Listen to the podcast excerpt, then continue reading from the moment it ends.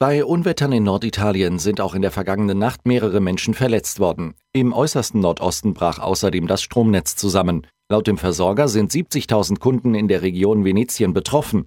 Verschont blieben auch die Bahnstrecken nicht. Einige Züge hatten laut Nachrichtenagentur ANSA mehrere Stunden Verspätung. Eine Frau wurde bereits am Nachmittag bei Venedig von einem umstürzenden Baum schwer verletzt. Um die 50 Menschen suchten Krankenhäuser auf, nachdem mehrere Orte an der Adriaküste von einer Windhose getroffen worden war. Im gesamten Bundesgebiet sind täuschend echte Schreiben im Namen der Berliner Staatsanwaltschaft registriert worden, in denen Leuten mit Haftstrafen gedroht wird, wenn sie nicht binnen kurzer Zeit immense Summen zahlen.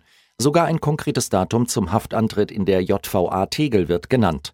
Empfänger der Schreiben sollten sich direkt an die Polizei wenden und keinesfalls die in dem Schreiben genannte Nummer anrufen. Bereits vor einer Woche hatte die Dresdner Polizei vor falschen Haftbefehlen gewarnt.